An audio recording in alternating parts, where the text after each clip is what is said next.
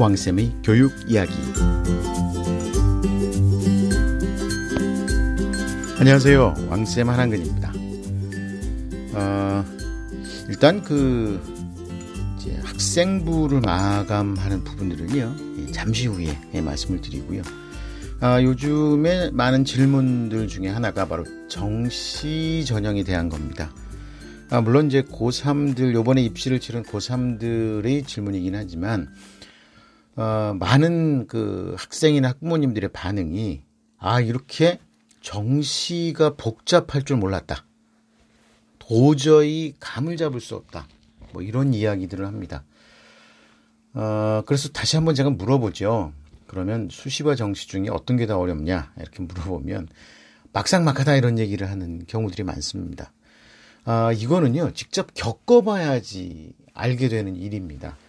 아, 제가 여러 번 방송을 통해서도 말씀을 드리고, 뭐, 기회가 있을 때마다 이런 이야기를 하는데, 이게 제대로 이렇게 탁 와닿지가 않습니다. 예, 그거는, 어, 일단 수능은 시험이다라는 그 생각을 하고 있기 때문에 그렇습니다.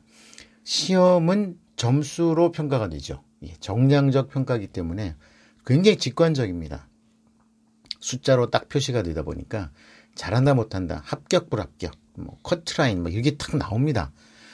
근데 막상 그 원서를 제출하고 합격과 이 합격의 가능성을 찾자 보면 이 엄청나게 복잡한 과정을 거칩니다. 그런데 이 복잡한 과정이 뭐 계산 방법이나 수식이 복잡하다고 하면, 아니 뭐 그거는 뭐 그런 계산이나 수식에 넣으면 되니까, 아, 어렵지만 복잡하지는 않습니다. 그런데 이제 요즘 정시 준비를 하다 보면, 아, 이게 좀 애매한 게요. 아, 예를 들어서, 그, 이제, 건국대 같은 경우는요, 어, 일단, 반영 영역은 이제 각 학과마다, 아, 다, 뭐, 같습니다. 다섯 개 반 영역을 갖다 반영을 하는데, 이게 인문계와 자연계의 과목별 반영 비율이 다릅니다. 또 같은 인문계나 자연계 안에서도 일 군, 이 군에 따라서 반영 비율이 또 달라집니다. 어, 예를 들어서 인문계 일 군은요, 어, 수학의 반영 비율이 이십오 퍼센트인데 이 군은 그 국어의 반영 비율이 이십오 퍼센트입니다.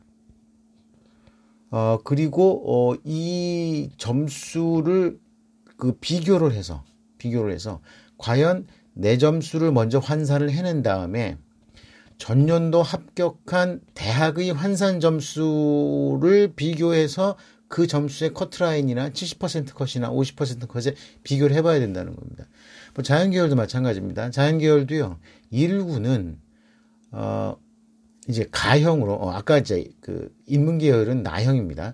일 군은 가형으로 삼십오 퍼센트 반영을 하는데 이 군은 삼십 퍼센트 반영합니다. 그 반대로 국어는요, 일 군이 이십 퍼센트, 아, 아, 이십 퍼센트로 같습니다. 국어 같은 경우는. 자, 그런데 이 또 하나 다른, 다른 부분들이요. 탐구에서 일 군은 이십오 퍼센트인데 자, 어, 이 군은 삼십 퍼센트를 반영을 합니다. 자, 그러면 지금 그 기본적으로는 인문계열 지원하냐, 자연계열 지원하냐에 따라서 어, 수학이 가형, 나형, 뭐, 앞으로는 없어집니다만, 올해 같은 경우 그렇습니다. 국어의 반영 비율도 다르고요. 탐구의 반영 비율도 다르죠. 그러면 이게 또 학과마다 다르다고 말씀, 일 군, 이 군 다르다고 말씀을 드렸잖아요. 그러니까, 아, 저도 이거를 하나하나 챙기려다 보면은 다 달라요. 예를 들어서 지금 그, 보면은요, 그, 이제, 경희대하고 건국대, 인문계열을 보면, 뭐, 경희대는 다행히 인문계열은 하나, 한 군으로 봅니다. 근데, 건국대는 수학, 나형을 이십오 퍼센트, 국어를 삼십 퍼센트 봅니다. 근데, 경희대 인문계열은요, 수학, 나형을 이십오 퍼센트 보고, 어, 그 다음에 국어를 삼십오 퍼센트를 봅니다. 그 대신에 탐구는요, 어, 사탐을 그 이십 퍼센트만 반영을 하고요. 건국대학교는 어, 인문계 그 일 군에서 사탐이나 과탐 상관없이 이십오 퍼센트를 반영을 합니다. 와, 이거 복잡하죠? 예. 야, 이거 복잡합니다. 그러면 경희대와 건국대만 다르냐? 고대는 또 달라요. 고대 같은 경우는요, 자유전공 학부를 제외한 인문계열은 수학이 삼십오 점 칠 퍼센트입니다. 국어 삼십오 점 칠 퍼센트, 영어는 감점, 탐구는 사회나 과학을 이십팔 점 육 퍼센트를 반영을 합니다. 한국사는요, 일에서 삼 등급까지를 십 점을 줍니다. 나머지 등급은 반영 안 합니다. 아, 이거 아주 참 돌아버리는 거죠. 이게 학교마다 다 달라요. 그러니까 점수가 다 다르고요. 어, 그러면 내, 내가 받은 점수가 국어 성적이 높으냐, 수학 성적이 상대적으로요. 예. 이제 표준 점수나 이런 거 하겠죠. 아우, 죄송합니다. 어, 오늘도 목소리가 같네요. 예. 밤새면 이렇게 됩니다.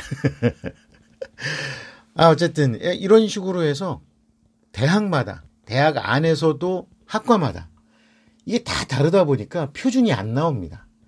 그러면 이거를 일일이 다 내가 원하는 대학을 가서 나는 그 대학을 꼭 가야 되기 때문에 그 대학 계산을 해봐야 되겠다. 이렇게 할 경우는 좀 상황이 달라지지만 그게 아니라 내 성적으로 갈 수 있는 최상위 대학이나 학과가 어디일까를 생각을 한다 그러면 이거는 복잡한 고등, 고등 통계학이 나와야 된다는 겁니다. 그렇죠? 아, 그래서 이걸 그 개인이 접근하기가 어렵습니다. 어, 제가 누누이 말씀드리지만 그 수시는 아무래도 전공이나 적성, 고등학교 때 뭐 노력했던 관심 가졌던 학과나 대학이 타겟이 됩니다. 주 타겟이 되는데 솔직히 수능 정시는 아무래도 점수에 따라가기 마련입니다. 물론 안 그런 학생들도 있죠. 예, 그건 저도 인정을 합니다. 안 그런 학생들도 있지만 어, 이제 많은 학생들이 그런 식으로 학부모님들도 그렇게 원하시고요. 아, 점수 좋은데 왜 의대 안 가? 점수 좋은데 왜 서울대 안 가? 뭐 기본적으로 이런 이런 컨셉입니다. 아, 점수가 된다면요 당연히 인서울 해야지 뭐 이런 이런 분위기다 보니까 그렇게 인서울을 하고 또는 서울대를 가려면 어떤 과가 제일 유리할까? 사실 정시 같은 경우는 그 합격선이 거의 과학입니다. 뭐 공정하다 그러잖아요. 그래서 어, 전년도에 쭉 추세를 보면 과연 오, 그 이번에 내 점수로 어, 과연 합격을 할까 못할까가 정확 거의 한 구십 퍼센트 이상 나옵니다. 거기다 경험까지 덧붙이면 구십 퍼센트 이상이 나옵니다. 자, 이런 상황이다 보니까 정시가 막상 원서를 쓰려면은 이 컨설팅에 부탁을 드리지 않으면 정말 어려워집니다. 어, 회계 힘든 상황이 되죠. 어, 그러니까 이런 부분들을 미리 감안을 해서 수능 준비를 해야 됩니다. 그래서 수능 준비를 하는 학생들은요, 어, 뭐 그렇습니다. 물론 뭐 모든 전 과목이 다 만점을 맞아가지고서 뭐 이런 경우도 사실 그런 경우도 차이가 납니다. 그렇죠? 똑같은 만점을 받았지만 그 표준 점수 값 자체가 다르기 때문에 뭐 전체 수석이 누구다 막 이런 얘기도 나옵니다. 아, 똑같은 만점인데 누구는 무슨 과목 선택 과목을 무슨 과목을 선택을 했기 때문에 점수가 표준 점수가 얼마가 나오고 누구는 뭐 뭐 어떻게 이렇게 나옵니다. 그래서 어. 올해까지는 인문계열하고 뭐, 뭐, 뭐 이런 식으로 하겠지만 아마 내년, 내년서부터는 이게 없어질 겁니다. 자, 어쨌든 이렇게 그 정시를 준비를 한다는 것은 좀 복잡합니다. 내년서부터는 그나마 다행인 거, 이제 가나군 자체가 없어지기 때문에 그건 좀 다행인데, 거기다가 이제 그 탐구가 섞여버리지 않습니까? 그렇죠? 예. 섞여버리기 때문에 이 계산이 더 복잡해졌습니다. 아, 올해까지 같은 경우는 무슨 뭐 사탐과탐을 어느 정도 구별을 해가지고 점수를 주지만 내년서부터는 아예 그냥 과목별로 평가 기준이 달라지거나 막 이런 상황들도 어, 감안을 하셔야 됩니다. 아, 이렇다 보니, 예, 이렇다 보니, 예, 그러면 수능 공부할 때 어떻게 공부해야 되느냐라고 질문이 있을 수밖에 없습니다. 어, 어쩔 수 없이, 어쩔 수 없이 전 과목을 다 열심히 공부할 수밖에 없습니다. 그리고 전략 과목을 한 과목 설정을 해놓는 것도 필요합니다. 근데 보통 전략 과목으로 제일 좋은 과목은 당연히 수학입니다. 아, 수학이 전반적으로 반영 비율이 가장 높기 때문에 그렇습니다. 아, 예를 들어서 뭐 경희대 인문계열 같은 경우 가장 반영 비율이 높은 과목이 국어죠. 그렇죠? 예. 삼십오 퍼센트나 되니까요. 예. 수학이나 탐구가 이십오, 이십오, 이십 뭐. 뭐 이런 반영 비율이다 보니까 뭐 인문계 같은 경우는 뭐 당연히 이제 국어를 중심으로 해서 공부를 하는 게 맞기는 맞는데 현실적으로 봤을 때 수학 점수가 높다면 수업 점수가 높다면 최고의 경쟁력을 가진 거라고 할 수가 있죠. 어, 지금 그 내년에 입시를 치르게 되는 고등학교 이 학년부터는 어찌 됐든지 간에 에, 이제 원서를 쓰는 부분들이 더 폭이 넓어지고 선택의 가짓수가 많아진다는 겁니다. 어, 그러다 보니까 어, 물론 요즘에 이제 많은 곳에서 이제 그 사교육기관에서 마케팅을 합니다. 국어 수능 점수가 어, 당락을 결정한다. 뭐 이렇게 이야기를 하죠. 그런데 어, 문제는 국어가 당락을 결정한 것이 맞기는 맞으나 그것은 수학이 절대적인 그 약점이 있는 경우에 상대적으로 국어가 돋보인다는 것이고 효율과 효용성이 있다는 것이지 어, 최소한 어느 정도 상위권 대학을 갈 만한 그 등급이나 점수, 어, 원점수 기준, 어, 뭐 상위권 대학이 원점수에 근접한 학생들 같은 경우는요, 솔직히 국어 성적이 높다 그래가지고 그렇게 많이 반영되거나 그러지는 않습니다. 아, 뭐, 여러 가지를 볼 수가 있죠. 예, 그러니까 뭐, 표준점수라든지, 백분위든지, 이, 이걸 갖다가, 어, 뭐, 지표를 갖다 다양하게 활용하다 보니까, 그런 특정 과목이, 예, 특히 전공과 과목 관련돼서, 어, 크게 상대적으로 중요도가 좀 덜한 과목의 고득점으로 들어오는 것을 대학 쪽에서 원하지는 않습니다. 너무 당연하죠. 그렇죠? 아, 수학이 필요한 과목에서 국어 점수 잘, 국어 점수 잘 나온다고, 아, 뽑아 쓸 수가 없잖아요. 그죠? 예. 그런 부분들이 있기 때문에, 아, 아무래도, 어, 내가 그래도 최소한의 전공하려는 전공과 어, 관련이 있는 음, 그런 전략 과목을 하나 설정을 해놓고 그 과목에 아, 베스트를 하고요. 그리고 이제 대학이나 학과를 설정을 할 때도 일단은 내가 원하는 대학이나 학과의 정시 모집 반영 비율을 확인해 본 다음에 전반적인 큰 그림을 그리는 게 필요합니다. 음. 수시뿐만이 아니라 정시도 고등학교 때부터 미리미리 준비하고 이런 것들이 필요하죠. 어, 더더욱이 이제 선택 과목들을 어떻게 선택을 하느냐, 뭐 이런 부분들이 많이 반영이 됩니다. 그러면 이거 되게 복잡해지는 그 뭐 공식이 됩니다. 그래서 이 부분들은 학교 선생님들이든 또는 학교 밖에서 도움을 줄 수 있는 이런 입시 전문가분들과 의논을 해서 자, 일단 수시는 이 정도 하고 정시는 이 정도로 어, 지원을 하겠다는 계획과 목표를 세워놓고 차근차근 준비하는 게 필요합니다. 반드시 뭐 꼭 수시만 수시만 그런 방식으로 준비해야 된다는 건 이거는 구시대가 된 거죠. 이미 정시의 반영 비율이 높아졌기 때문에 정시를 무시할 수가 없습니다. 그리고 수시에도 어, 수능 최저가 어, 아주 많이 걸려 있기 때문에 수능 최저를 준비를 하지 않으면 안 되는 그 경우들이 많아졌죠. 아니, 물론 전략적으로 아니 난 수능, 수능은 그냥 던져버리고 어, 수시에 올인할 거야라고 하는 학생들도 물론 있습니다. 근데 막상 원서를 쓸 때가 되면 삼 학년이 되면 어, 삼 학년이 돼서 모의고사를 그 막 치르게 되면 아, 욕심도 나고요. 괜히 쪽팔리기도 하고 뭐 그렇습니다. 그래서 아, 수능이 한 달에 걸치게 되는데 늦죠. 수시도 마찬가지입니다. 수능에 올인하려고 하다가 도저히 삼 학년 유월까지도 모의고사가 원하는 대학을 갈 수 있는 점수가 안 나오면 그때 이제 수시로 옮깁니다. 옮기는 게 아니라 수시에도 관심을 갖죠. 그러면 정시에 당황한 학생들이나 수시에 당황한 학생들이나 마찬가지입니다. 어, 준비가 안 되는데 이게 뭐지? 이렇게 돼버립니다. 많아요. 굉장히 많습니다. 아, 그래서 어, 어쩔 수 없죠. 어, 입시 제도가 이렇게 바뀌는 것을, 어, 어떻게 보면, 그러니까, 아, 제가 말씀드리는 거는 뭐 수시가 좋다, 학종이 좋다, 이런 관점에서 말씀드리는 게 아닙니다. 학생들 입장에서는 엄청 부담이 되도록 만들어 놓은 거예요, 지금. 아니, 솔직히 아예 수능 쪽으로 확 몰든지, 어, 아니면 뭐 수시 쪽으로 확 몰든지 두 개 중에 하나를 선택을 했어야 되는데, 어정쩡한 타협을 하는 바람에 학생들이 다 손을 대지 않으면 안 되는 상황이 됐다는 거죠. 이거를 명확하게 알고 준비를 하는 학생과 모르고 준비하는 학생과는 차이가 굉장히 많이 납니다. 단순히 뭐 저하고 같이 그 입시를 준비하는 우리 패밀리들도 마찬가지입니다. 막 상담을 하다 보면 그런 말씀들 되게 많이 하세요. 큰일 날 뻔했다 이런 얘기들을 되게 많이 하십니다.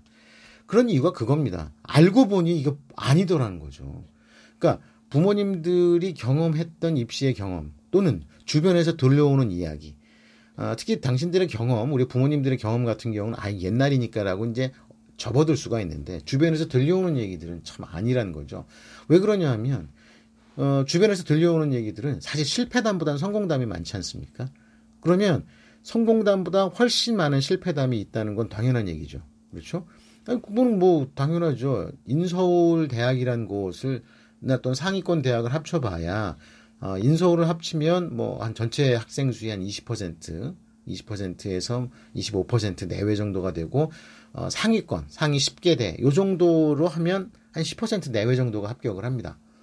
그러면 아니 이런 십 퍼센트만 갈 수 있는 대학을 나머지 구십 퍼센트는 가기 싫어서 안 가는 거 아니잖아요. 그러면 십 퍼센트의 합격을 위해서 구십 퍼센트의 실패가 있다는 얘기입니다. 그렇죠. 또 이런 겁니다. 또 실패의 의미가 아, 난 서울대 가고 싶었는데 연고대 갔어. 연고대를 뭐 이렇게 객관적으로 멀리서 보면 연고대 가면 성공한 거죠. 그렇지만 목표가 서울대였으면 실패한 거죠. 이렇게 따지면 성공담보다 실패담이 훨씬 많은데 우리가 인식할 수 있고 확인할 수 있는 거는 주로 성공담입니다. 근데 성공담에 실패담을 얹을 필요 없잖아요. 예를 들어서 누가 연대를 갔다고 하십시다. 어, 잘 간 거죠. 어우, 대단히 잘 간 겁니다. 물론 그 실력으로 보면 서울대 간 학생들과 차이가 안 납니다. 이건 분명합니다. 그 학업 역량이나 원래 그렇게 영 점 일이 점 차이로 이렇게 나 분류가 되지 않을까요? 자, 그런데 그 학생은 그 내심 서울대를 기대를 했죠. 원서를 쓰기도 했어요. 근데 떨어졌어요. 그러면 아, 나 서울대는 떨어졌는데 이 얘기를 하겠습니까? 연대 합격했습니다. 이 얘기를 하겠습니까?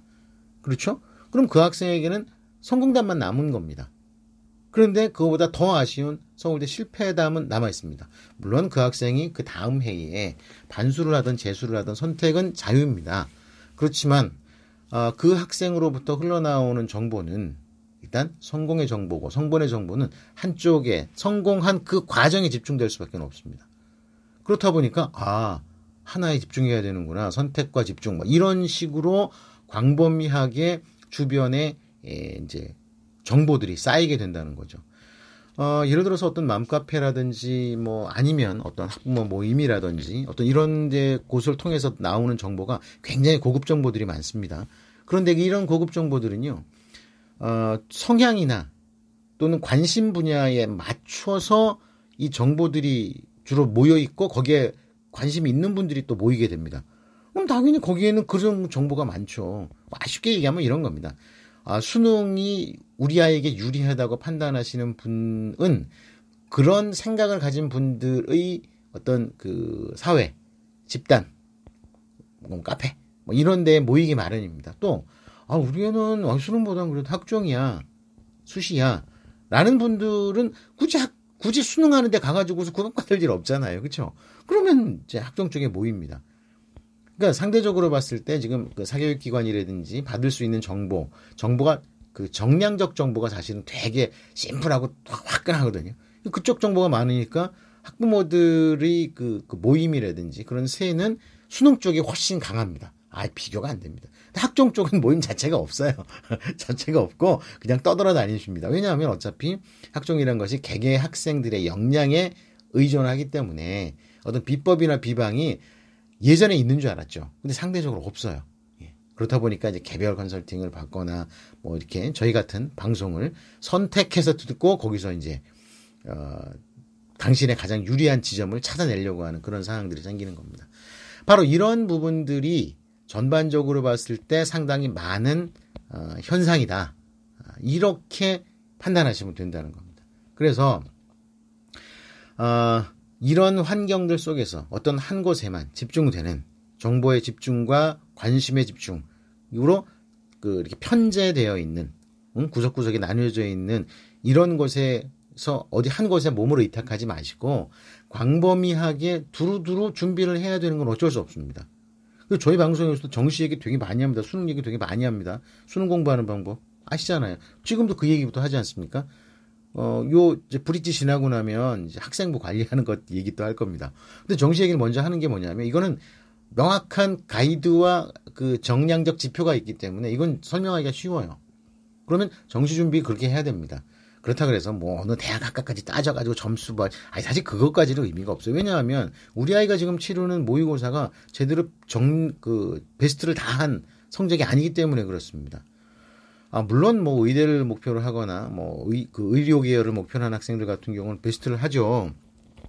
근데, 아, 그런 학생들을 제외하고는 사실 그런 모습까지는 보이질 않습니다. 그러니까, 아, 딱 그런 걸 갖다가 탁 찍어가지고서 지금 우리, 우리 아이의 모의고사 성적으로 또는 학, 그 학업 역량으로 정시로 어디까지 갈 수 있는가를 고민하실 필요는 없지만 학습 계획을 세우고 어, 쭉 플랜을 짜서 가는데 이게, 이게 반드시 필요하다는 거예요. 정시 전형에 대한 이해와 목표 그리고 과정에 대한 계획이 필요하다는 겁니다. 말씀드리잖아요. 수능은 장기 레이스예요. 반짝이 아니라니까요. 솔직히 중간고사 기말고사는 아시잖아요. 한 열흘만 반짝해도 돼요. 물론 열흘 반짝하는 데는 전제가 한 삼, 사 주 전부터 발동을 걸어서 막 오다가 한 열흘쯤 남겨놓고 일주일쯤 남겨놓고 베스트를 확 해야 된다는 거 그건 아시잖아요. 그렇죠? 예, 이런 상황이니까 이런 부분들을 오해하지 않으셨으면 좋겠다는 겁니다. 현실적으로 보면. 그래서 어, 수능은 장기 레이스다. 장기 레이스이기 때문에 천천히 시작을 해도 된다가 아니라 장기 레이스이기 때문에 그 중, 나중에 중간중간 수정을 하는 그 일이 있더라도 미리미리 준비하고 관리하는 부분들이 아주 중요하게 필요하다. 자, 이렇게 이해하시면 될 것 같습니다.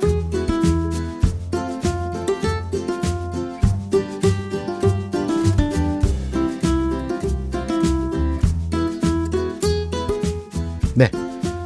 지금 난리가 났습니다. 예, 지금 천 명 단위로 어, 확진자가 나오다 보니 이제 삼 단계가 나옵니다. 어, 이 단, 이점오 단계까지는 음, 일단 그 아홉 시까지 예, 스터디 카페라든지 독서실 아홉 시까지 운영을 하지요. 근데 이제 삼 단계가 되면 이제 완전 문 닫습니다. 아, 이런 상황이 되면은 뭐 더 난감한데 지금 많은 학교에서 기말고사가 끝나고 나면은 음, 온라인 수업을 계속 이어가다가 그냥 방학식으로 넘어간다고 어, 그렇게들 발표를 하고 있습니다. 아, 그러면서 선생님들이 마음이 급해진 경우들이 되게 많습니다. 어, 심지어는 음, 기말고사 이후에 아, 우리 학생부 관련해 가지고 준비를 같이 하자라고 말씀하셨던 선생님들이 어, 기말고사 전에 학생부와 관련된 자료나 이런 게 있으면 빨리빨리 제출을 해라라고 재촉을 하시기 시작했습니다. 어, 이렇게 재촉을 하시는 부분들은 선생님들이 뭐, 뭐, 미리미리 끝내놓고 난 방학 때 놀겠다 이게 아니라, 이거 아무리 이렇게 재촉을 해도요, 이게 안 들어와요. 안 들어오면 어차피 자료를 모으고 정리하는 데만 일 월 한 달을 통통 다 털어서 써야 되는 상황이니, 미리미리 준비를 하자. 괜히 막판에 밀려가지고, 어, 의미 있는 내용을 기록을 해야 되는데, 그걸 빼놓는 불상사는 없어야 되지 않겠느냐. 자, 이런 생각들을 하시는 겁니다. 그럼 최대한 거기에 맞춰드려야 되는 게 맞겠죠. 예, 맞습니다. 어, 그렇다면, 아, 이런 부분들을 과연 어떻게 준비를 해야 될지에 대해서는 사실 저도 매일매일 바뀌다 보니까, 어, 지난주에 말씀드린 내용하고, 어, 요번 주에 말씀드렸던 내용하고 달, 다릅니다. 아시는 분들은 아시겠지만, 어, 예를 들어서 지금 비대면으로 학생부와 관련된 마무리를 학생부 마감이라는 의, 이야기를 하는 게 완전히 달라졌습니다. 근데 이거는요 전례가 없습니다. 사실 저도 이 경험이 없는 거리요. 그러면 다만 아, 논리적으로 또는 인지상정으로 생각하고 판단해 보면 선생님들이 이런 생각이시겠다. 그러면 이렇게 접근을 하자. 학생답게 공손하고 겸손하고 어, 그 다음에 진지하게 진솔하게 선생님들께 다가가야 된다. 자, 이 말씀을 드립니다. 아이, 그러니까 평상시에 선생님하고 관계를 잘 만들어 놓는 게 굉장히 중요하다고 할 수가 있습니다. 지금 고등학교 이 학년 학생들은 뭐 어쩔 수 없어요. 뭐 다시 관계를 잘 만들어 놓고 말고 할 게 없으니까 지금부터라도 진솔하고 진지하고 정성 들인 선생님들과의 뭐 대화나 어, 선생님들과의 소통을 통해서 최대한 내가 갖고 있고 내가 준비하고 내가 공부한 나의 진정성과 나의 학업 역량을 보여드리는 게 필요하죠. 학업 역량을 단순히 점수만으로 생각을 하는 학생들이라면 좀 난감합니다. 근데 실제로 그 단순히 점수만 가지고 뭘 하는 게 아니라 어, 이런 내용들을 어떻게 하면 어, 이제 내가 노력한 부분들을 선생님들께 어필할 수 있고 선생님들께 좋은 평가를 받냐가 이 학생부와 기록이 되는 부분들입니다. 자, 그러면 오늘은 일단 공략 대상을 잘 관찰하자. 선별하자라는 말씀을 좀 먼저 드리려고 합니다. 어, 뭐 관찰과 선별, 아니 지금 와서 그게 뭔 말? 뭐 이렇게 생각하는 경우들도 있는데요. 어, 일단 뭐 선생님들을 고르라는 얘기가 내 마음을 정리하라는 얘기입니다. 뭐냐면은요, 학생부에서 가장 많은 부분을 적어주시는 분이 누굽니까? 간단하죠. 예, 담임 선생님입니다. 담임선생님하고는 대부분 우리 반 학생들은 다들 관계가 좋죠. 예, 무난합니다. 그런데 의외로 담임선생님하고도 좀 껄끄러운 학생들이 있습니다. 자, 그러면 이거 단단히 준비를 해야 됩니다. 왜냐하면 담임선생님이 정리해 주셔야 될 많은 부분들에서 실패를 하게 되면 어, 일단 다른 선생님들, 어, 교과 선생님이라든지 뭐 동아리 선생님, 뭐 진로 선생님 이런 분들의 이 부분들, 그런 분들이 써주시는 부분들에 어, 내가 드러낼 수 있는 부분을 최소한 최대한 채워 넣어야 되기 때문에 그렇습니다. 아니, 저희 왕쌤 뭐 가정 여러분들은 자녀들이 선생님들하고 담임 선생님하고 갈등하는 경우들은 뭐 흔치 않을 거라고 생각을 합니다. 그런데 이게 문제가 뭐냐하면 담임 선생님을 어, 메인 타겟으로 한다고 하면 와, 이건 많은 부분들을 이해를 해, 해주시겠지만 또 한편으로는 선생님이 어떤 내용을 기록하실지에 대한 정보가 사전에 좀 어느 정도 필요합니다. 또 그리고 그건 선생님들이 공유를 하세요.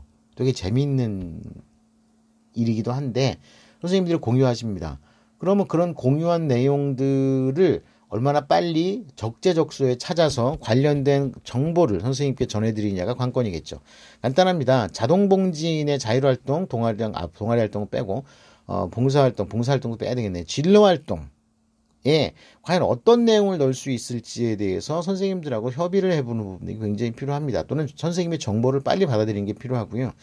근데 다수의 학생들이 담임선생님이 얘들아 뭐, 뭐 이런 이런 학교 행사나 활동에 대해서 니네들 뭐 쓸 거 있으면 뭐 생각 있으면 뭐 알려줘 라고 이야기하는 것 같고, 아니 뭐가 있어 없어 나는 이라고 하고 그냥 포기하는 경우들이 되게 많아요. 근데 그렇게 하면 안 됩니다.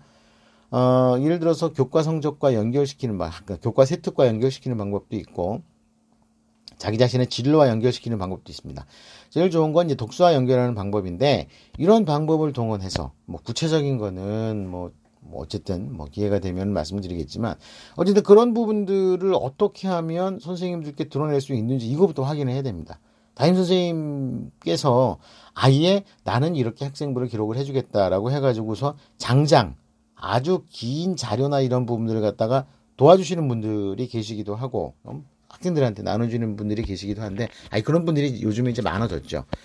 어, 그렇기도 하고, 어, 또 아니면 학생들이 뭔가를 좀 해서 선생님께 제시를 하면, 아이, 그래도 내 새끼인데, 그리고 하나라도 더 써주려고 노력을 하십니다. 근데 선생님이 쓰실 그 내용이 너무 많아요. 정말 소설 한 두 권, 책 두 권 정도를 써야 되는 그런 상황이 되어 있으십니다. 그러면 어떻게 해야 되겠습니까? 미리 미리 미리 다 챙겨야죠. 그러면 아이 뭐 어차피 뭐 기말고사인데 지금은 못 하는데, 아이 지금 하라는 얘기 아니죠. 지금 하는 해야 되는 사람은 학생들이 아니라 부모님입니다. 부모님이 아이들하고 잘 얘기를 해서 너네들이 뭐가 필요하니라고 이야기를 듣고 미리 미리 기말 이후에 바로 준비할 수 있도록 자료를 준비해 주는 거예요. 뭐 지난 시간에 말씀드렸잖아요. 부모님들이 해야 될 일은 뭐 말은 부모 주도지만 실제로는 아이들의 니즈를 얼마만큼 충실하게 빨리빨리 체크해서 확인을 해주느냐, 이게 되게 중요하다는 이야기입니다. 자, 이거를 해야 돼요. 이거를 부모님들이 담임선생님께 그 상납할 정보를, 상납이라 그래서 뭐 돈이라 그런 게 있습니까? 정보를, 증거를 선생님께 전해드릴 수 있도록 최대한 하고요. 또 선생님들에 따라서는 그런 그 준비를 굉장히 고가화 하시는 분들이 계십니다. 아니 뭐 그거를 나쁘게나 좋게 뭐 이렇게 생각해야 될 부분들은 아니고요. 그냥 선생님들로서 그렇게 하실 수 있다. 교육적, 교육적인 가치 판단으로 그럴 수가 있다. 자, 이렇게 생각을 할 수가 있습니다. 그렇기 때문에 담임 선생님과 소통을 통해서 그런 부분들, 자, 언제까지 선생님들이 안 받을 거냐. 그리고 선생님들이요, 말로는 언제까지 제출해야지 받는다, 그 이유는 안 받아, 뭐 이렇게 말씀을 하시지만 실제로는 그게 아니라 어느 정도는 이미 준비되어 있는 경우, 그리고 또 준비되어 있더라도 그 사후에 뭐 방학 때라든지 개학, 뭐 이제 겨울 방학이 끝나고 개학한 직후라든지, 왜냐하면 이월 중순은 돼야지가 마감을 한다는 얘기입니다. 물론 학교별로 일월에 마감하는 학교가 있다는 소문은 들었습니다. 근데 그건 솔직히 불법입니다. 학년이 이천이십 학년도가 이천이십일 년 이월 말까지로 되어 있는데, 그럼 일월, 이월 두 달 동안은 애들 안 가르친다는 겁니까? 이거 불법이에요. 그래서 방학 기간 동안에 책을 읽고 뭐 학습 활동을 한 결과, 그런 것들 있죠. 뭐 그런 부분들, 봉사활동한 결과, 이런 부분들은 분명히 기록을 해야 돼요. 그리고 또 엄밀히 말하면 방학기간 동안에 학교에 나와서 봉사활동을 할 수 있는 기회를 줘서 충분히 시간을 갖다 봉사활동 시간을 채울 수 있도록 해주는 게 필요해요. 근데 그거를 안 하고, 아, 우리는 빨리 끝난다, 마감이 벌써 끝났어, 뭐 일월 중순에 마감했어, 아니 솔직히 뻥이죠. 그거 만약에 실제로 그렇게 학교 그 홈페이지 마감하고, 아이, 특성화고라든지 이런 데는 이해가 됩니다. 그렇지만 일반고, 대학 입시를 중심으로 해서 학사 일정이 운영이 되는 일반고에서 그렇게 되면 그건, 그거는 불공정입니다, 정말. 아, 나, 딴 학생들은 열두 달 공부해서 시험 보고 대학 입시를 준비하는데, 아, 이 학교는 왜 열 달 준비해가지고 대학 입시, 그걸 또 선생님들에 의해서, 강제적으로. 학생이 거부한 것도 아니고, 몸이 아픈 것도 아닌데. 그렇죠? 열두 달 중에서 두 달, 육분의 일을 갖다 날리는 거, 아, 이건 말도 안 되죠. 그래서 엄밀히 따지면 이월 중순까지는 선생님들이 세팅을 써주실 수가 있는데, 요즘에 까다로워져서 공정 이런 이런 놈 때문에 까다로워져서 한번 써놓으면 다시 수정하기가 되게 번거로워요. 뭐 결제 같은 것도 자료도 만들어 놔야 되고요. 그러니까 선생님들이 가능한 한번 쓰면 다시 수정을 안 했으면 하시는 마음들이 있으시죠. 아, 그 마음 이해합니다. 어쨌든 그런 상황이다 보니까 아무래도 선생님들이 어느 정도 가이드를 주신 그런 날에 맞추는 게 좋고, 만약에 그게 어렵다면 선생님들께 사정을 해야죠. 이런 이런 사정으로 좀 이만큼 늦게 했으니 양해 부탁드립니다 라고 하면, 어, 알았어, 뭐 그거는 뭐 내가 판단해서 넣고 말고 내가 알아서 할 테니까 너는 네가 나한테 줄 것만 알아서 줘, 더 이상은 나한테 요구하지 마, 이제 이렇게 말씀하시는 게 사실은 정상입니다. 서운해하지 마세요. 판단은 선생님들이 하시는 겁니다. 그렇잖아요. 우리가 시험 보면 정답, 오답을 정답지 맞춰가 쭉 채점을 하잖아요. 근데 그거는 정답 누가 만들어 놓은 거죠? 선생님이 만들어 놓은 정답이에요. 아, 저 이번에 꼭 백 점 맞아가지고서 뭐, 그래야지 뭐 등급이 나와서 좋은 대학 가는데, 아, 왜 저 두 문제나 틀리게 만드셨어요? 아, 네가 틀린 답을 썼으니까 틀리게 한 거지. 그, 그러니까 기준에 따라서만 선생님들이 판단하시면 됩니다. 그것이 숫자로 표시되는 기준이든 아니면 어, 서술되는 기준이든 그건 선생님들의 기준에 따라서 가면 되는 겁니다. 거기에 명백한 하자가 있기 전에는 그거는 항의하면 안 된다는 겁니다. 그건 이해하셔야 되고요. 그러면 일단 할 수 있는 데까지는 최선을 다하자. 특히 담임선생님과의 관계를 잘 만들자. 아, 그래서 어, 그렇게 되면 학생부의 최소한 삼분의 일은 채워집니다. 삼분의 일은 채워지기 때문에 준비를 해야 되고요. 그 다음에 나머지 부분들은 또 각 선생님들마다 다 다르시고 하니까 그 부분들은 다음 시간에 또 설명 말씀을 드리도록 하겠습니다. 자, 아, 오늘 뭐 여기까지 하겠습니다. 이 새벽에 방 파일이 올라가도 또 아침에 파일이 올라가죠. 예, 밤새서 그렇습니다.